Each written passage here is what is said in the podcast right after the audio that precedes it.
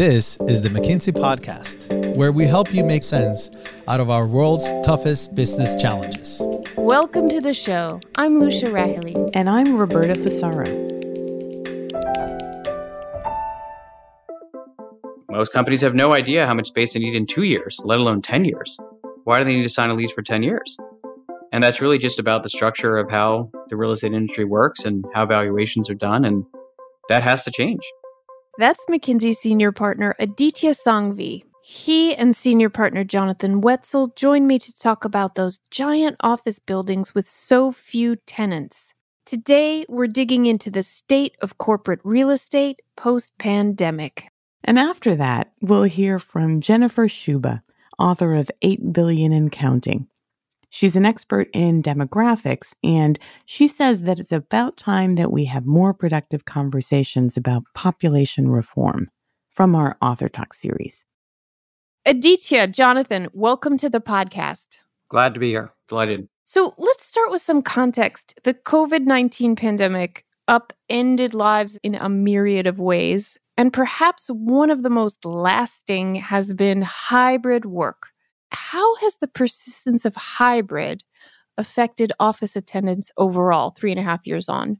Well, what's clear to us is that hybrid is here to stay. And, you know, there's three reasons that give us that confidence. You know, one is the attendance rate that we've seen has really stabilized and it's stabilized for over a year now. You know, second, actual attendance aligns quite closely with what workers want and also what workers expect their employers to demand. And third, there's actually a substantial number of knowledge workers that would rather resign or accept a pay cut rather than come in more often. And many of those folks are the executives who are in charge of making those decisions. So, practically speaking, what does protracted working from home mean for downtown districts or other areas with a high density of office buildings. Has hybrid had ripple effects on those neighborhoods? Yeah, it definitely has. I mean, I think if we look at uh, neighborhoods, particularly which were very office dominated, the first main impact is simply, of course, there are fewer people in those offices. Therefore, there are fewer people on those streets. Uh, and with that, there are fewer people in shops or uh, just anywhere uh, in the neighborhood, which combined with the uh, rise of online commerce is creating a big challenge for those downtown retail spaces and pu- public spaces more generally in those office intensive areas. That's one. The other obvious impact is on residential usage as uh, people are closer to home. Those homes are becoming more in demand, actually. We've seen that. And then around those homes, that there's a minor resurgence of, uh, of retail there. So we see the shopping and commerce patterns shifting um, as the people shift. Mm-hmm. What does the data say on the kind of flight to the suburbs that was so visible during the early stages of the pandemic? Has that persisted as well? Yeah, I mean, it, it was fascinating that during the pandemic, there was, you know, an outmigration from urban cores. And in the nine cities that we studied, you know, some of them lost up to 7% of their people, which is really significant. And those people have not come back. Yet the rate of outmigration in those urban cores has been lower, but continued to be negative. And this has meant that, you know, people are moving more to the suburbs than the urban core. So basically people left during the pandemic, they're not coming back. And the urban cores are still continuing to see relative outmigration versus the suburbs around them. Is this a global phenomenon? And which cities have been hardest hit by protracted hybrid work? Well, clearly the hardest hit city is San Francisco of the ones that we studied. Uh, and you can say, well, why? And it's, you know, first of all, very relatively densely built urban core. Secondly, it's office oriented to a much greater degree than many other urban cores. Thirdly, the access to public transport relative to some cities not as strong so essentially, it did lead to people saying, well, I'm going to stay home. And San Francisco actually had a double whammy because San Francisco has, in terms of business mix, a higher share of technology jobs and talent that had the power to sort of assert what they would accept. And on urban structure, San Francisco's office dense with 30% of the space dedicated to office, and home prices are five times the national average. And they have a very high share of inbound commuters relative to other cities. So on both of those impacts, they were worse off. And that's why you saw the drop off that San Francisco did see. On the other hand, you have places like Tokyo where you have pretty much the opposite um, of all of that. And so relatively less impacts because of the great public transport, because of the mixed use. And that has led to more moderate impacts. Say a little bit more about the constellation of factors that mean that one city might be more affected than another by these hybrid trends. Yeah, and you know, in our research, we simplified it down to two things. One is business mix. And that's what is the industry mix of the city? What share of workers in the city are employed at large firms? And those at large firms tend to come into the office a little bit lower than those at smaller firms. And what's the cultural acceptance of remote work? And then the second one was around urban structure. One of the most important ones in that is how often are the people who come to work actually commuting into the city versus living in the city itself? And is the urban center office dense or is there a lot of green space and residential? And then also, is the housing expensive? So, those two factors, the business mix and the urban structure, are really what seem to drive the differences. You modeled a range of future scenarios as part of this research. What do we expect demand for office space to look like in the years to come? We found that office demand in 2030 could be 13% lower in the median city that we studied in sort of a moderate scenario. And what's fascinating is that really, when you think about it from a value basis, it means that values could be 26% lower in our moderate scenario and up to 42% lower in our severe scenario. And in just these nine cities, that's 800 billion of potential value of office real estate that goes away. It's remarkable. Is there a quality variable too in this? In other words, if demand for office space is falling, does quality become a higher priority? Yeah, in many ways, quality becomes everything. I mean, basically, for many people, the offices that they experienced pre pandemic weren't more compelling or interesting than working from home. And especially once childcare was restored, kids could go back to school, people could take care of the elderly, there was flexibility that remained, even though some of the restrictions of the pandemic went away. And with that, everybody asked themselves in the morning is the office experience I'm going to have today worth the commute that I need to take? And in large, you know, portions of our knowledge worker population, the answer to that has been no. The commute is not worth it. And that's why people are not coming. So quality becomes everything, but you know, the definition of quality is really much more focused now on the employee, not the employer. And that is a significant change in office real estate because it's about can I get people to want to come into the office and to spend time in the office? And that's really what employers care about as well. And that's really what drives quality. Mm-hmm. This this shift from supply centric to demand centric is kind of going to be the reshaping of of the environment. Every meeting that you used to have it would be either a phone meeting or it would be in person. There would be no video or Zoom option. Now, every meeting I have has a Zoom option. So it just creates choice for everybody. And I think that's going to be reflected in everything from locations and choices of locations to the design, of course, of the buildings themselves and the spaces that we use. Um, it opens up a lot more flexibility. And with that, it's sort of an imperative to use that flexibility on the part of the supplier, the employer, or the developer. Mm-hmm. And if the demand for office space remains lower than historic norms in future, how does that affect the retail ecosystem? For example, I mean, retail, as you said, was arguably faltering pre pandemic. How will retail fare in the years to come, according to your scenarios? The answer, I think, is that retail becomes, first of all, a lot more experiential. And so you are doing the things in, in person that you really want to do in person, uh, which includes community experiences as well as mixed use. So a lot of healthcare, a lot of education. You go look at shopping malls these days, I mean, good 20, 25% of it is in those formats uh, because those are things you really want to do in person. Uh, whereas uh, commodity buys are going to go online. And then you're going to see a lot of interesting developments, uh, particularly around areas which have both residential and retail around thinking about retail as delivery points. Uh, so warehouses essentially are using using underground space, and, and that's definitely also becoming a bit of a trend in these otherwise underutilized retail spaces. And I, I would add that retail is a really interesting analogy for what might happen in office. So if we go back 10, 15 years, before that, shopping happened largely in person. You had to go to a store to get what you wanted. And what e commerce did is it created an option to basically get that from home. And what you then saw was a huge separation in quality between the shopping mall centers that attracted people, where families wanted to go on the weekend to spend time with one another, versus the other ones that just allowed people to buy.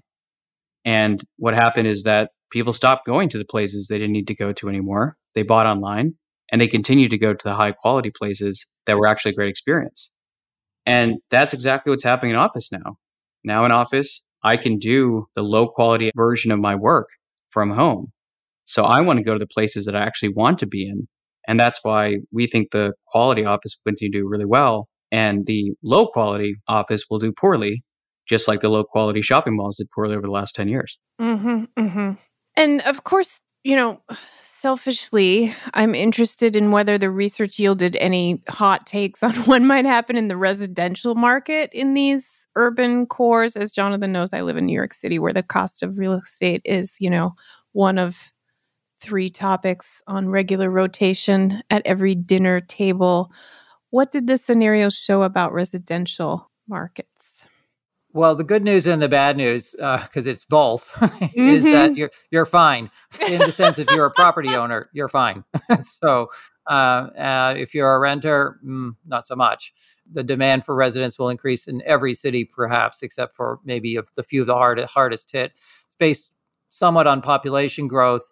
Uh, it's sort of noting that we are for a lot of these mega cities or, or more advanced economies just so far behind in terms of meeting the demand for residential space, including in the urban core, that we're not going to catch up even with this. But we do see an ongoing sort of longer term trend towards rising residential prices. There are changes in the mix, larger homes, for example, in the suburb areas, sort of the prices for two to four bedroom homes rising a lot more quickly than prices for one bedroom homes. I think that, you know, that reflects that move outwards to say, okay, I'm going to spend more time at home. I want a bigger home. And that's true. But at the same time, I said we don't see this as having a, a dramatic impact on the values of residential wherever we're talking about. Um, largely again because of the broader picture around residential that we simply are you know way behind on building for, for places for people to live. Mm-hmm. And adding on to what uh, Jonathan said, there's there's a huge dispersion across different cities as well. You know, based in in large part due to urban structure. Um, so there are a lot of urban cores that are these downtowns that basically only or largely have office buildings. And the value proposition of those downtowns is very challenged right now. But places that have a great combination of retail experiences, restaurants, residential living, and office are actually seeing demand potentially go up uh, because people want to be there. Right. I mean, it's interesting. I live in a primarily residential neighborhood. And at the beginning of the pandemic, we were all terrified that our favorite mom and pop stores would go under. But in fact, many of them seemed not just to survive, but in some cases actually to thrive in part because so many of us were working from home rather than taking the train into business districts. And therefore, we were patronizing these neighborhood shops more frequently. Is that kind of what you mean? Yeah, absolutely. The residential mixed use neighborhood is, is, alive and thriving. And of course, taking back the sidewalks was a response there. And cities uh, supported that uh, where you've had innovations during the course of the pandemic that, that proved successful, people have by and large kept them. That, I think, is a tribute to what people want. Um, this notion of a walkable, livable environment. Now, not every place is like that. And so I would caution us to say, like, you know, if you were living in South LA, this was not a good thing for you because, you know, you don't have those amenities in your neighborhood. Uh, you have a food desert, on the other hand. So those places very, very hard hit.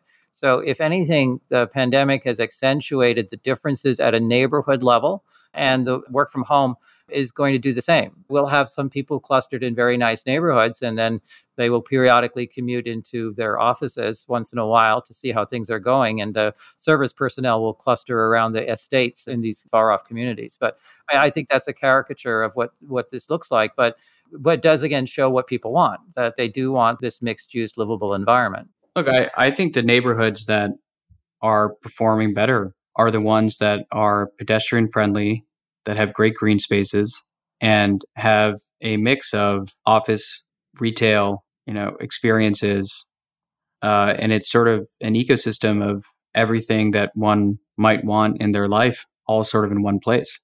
And I would just add on to that uh, the the transit connection is is an important aspect of where you will see the possibility for demand. If you have great transit connections, it does create great flexibility. And so, what is next? I mean, it sounds like there's some risk that these mega cities or superstar cities may lose a little bit of their luster, shine a little less brightly. Is that correct in certain neighborhoods? Is that a real risk?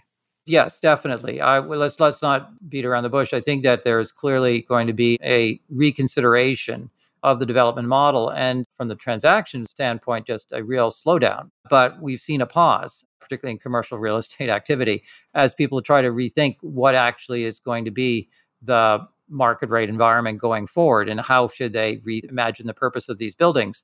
Uh, and so you have it at the market level. I think you definitely have it at the district or neighborhood level. You definitely have it at the building level. And then finally, within the building, I think that you know there are some spaces that are simply not fit for purpose in an environment where you have to appeal to the employee. Yeah, and just to add on the fit for purpose part, you know, if office wants to thrive, I think there's a world where it absolutely can. It just has to be completely reimagined. I mean, the, the office that we have was really designed around a place that I have to be. Many of them are cube farms that are just not enjoyable. And if we were to redesign the product and do something that is actually tailor made for the types of experiences that get people in and also better made for you know employers you know, i mean for example most office leases and it depends on each country you know can be between five and ten years most companies have no idea how much space they need in two years let alone 10 years why do they need to sign a lease for 10 years? And that's really just about the structure of how the real estate industry works and how valuations are done. And that has to change. Yeah, just to give one example. Um, so I'm looking at a bunch of office buildings, and uh, these things are all recently built, three or four years now. It, it's just really questionable what you do with them because of the downgrading of office demand. And then we say, okay, what can you convert them to residential? as you know one of the usual use cases? And then you look at the thing and it's got you know a, a huge floor plate. And so if you did residential in this thing everything inside of the first you know three meters is going to be darkness.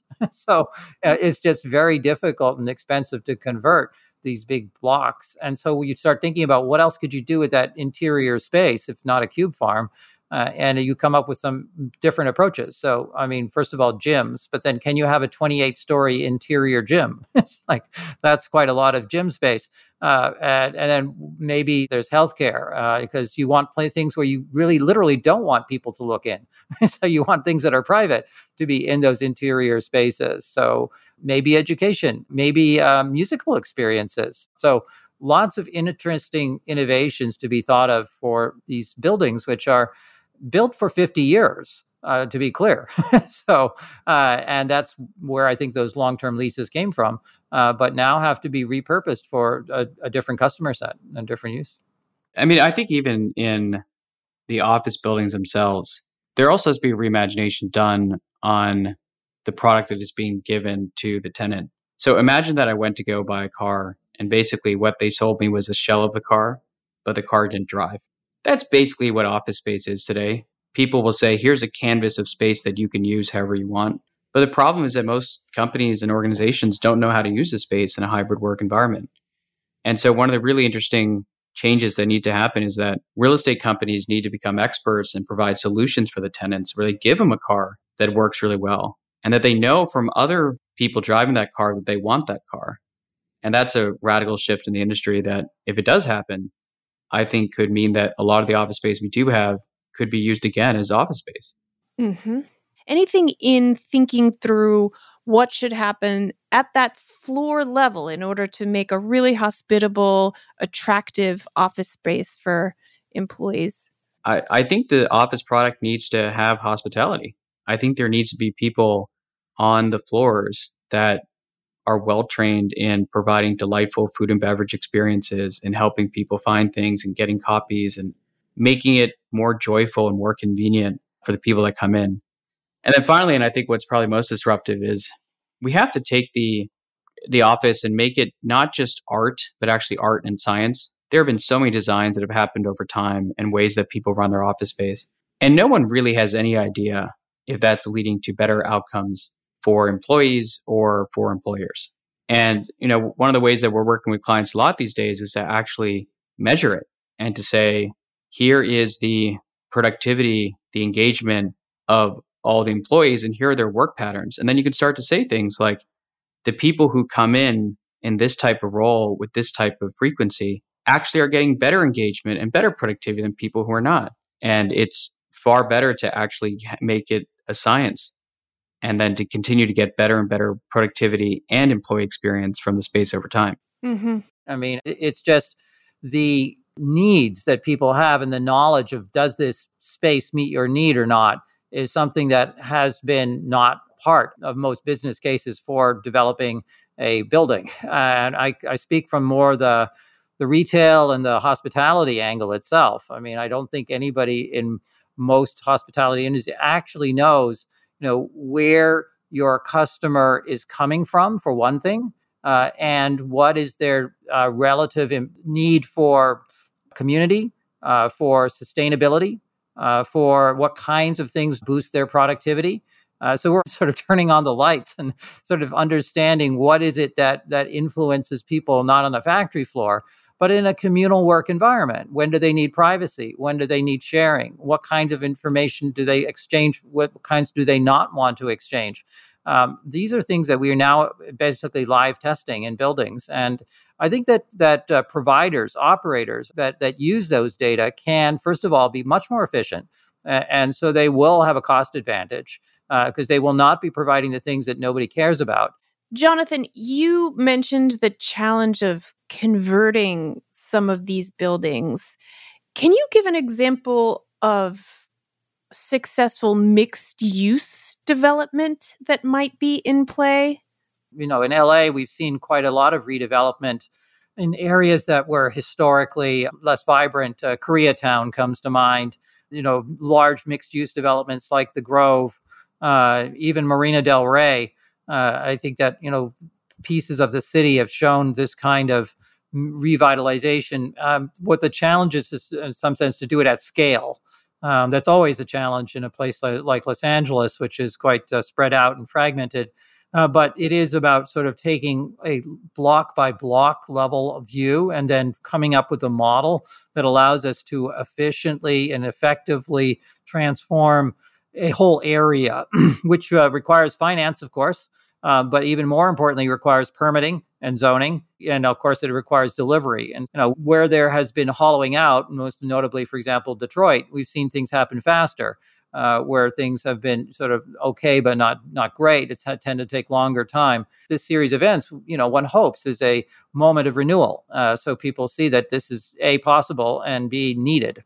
Mm-hmm. Aditya, what about the importance of affordable housing for folks in cities? We've talked about sort of neighborhood by neighborhood. Some neighborhoods will remain expensive. There will be neighborhoods that are outside that may be less expensive. What role does affordable housing play in this discussion? Well, a shortage of affordable housing has long been one of the biggest challenges that many cities have faced. And post pandemic, policymakers can think very differently because one of the issues they had is that there was often a lack of space that they could really think about using for affordable housing.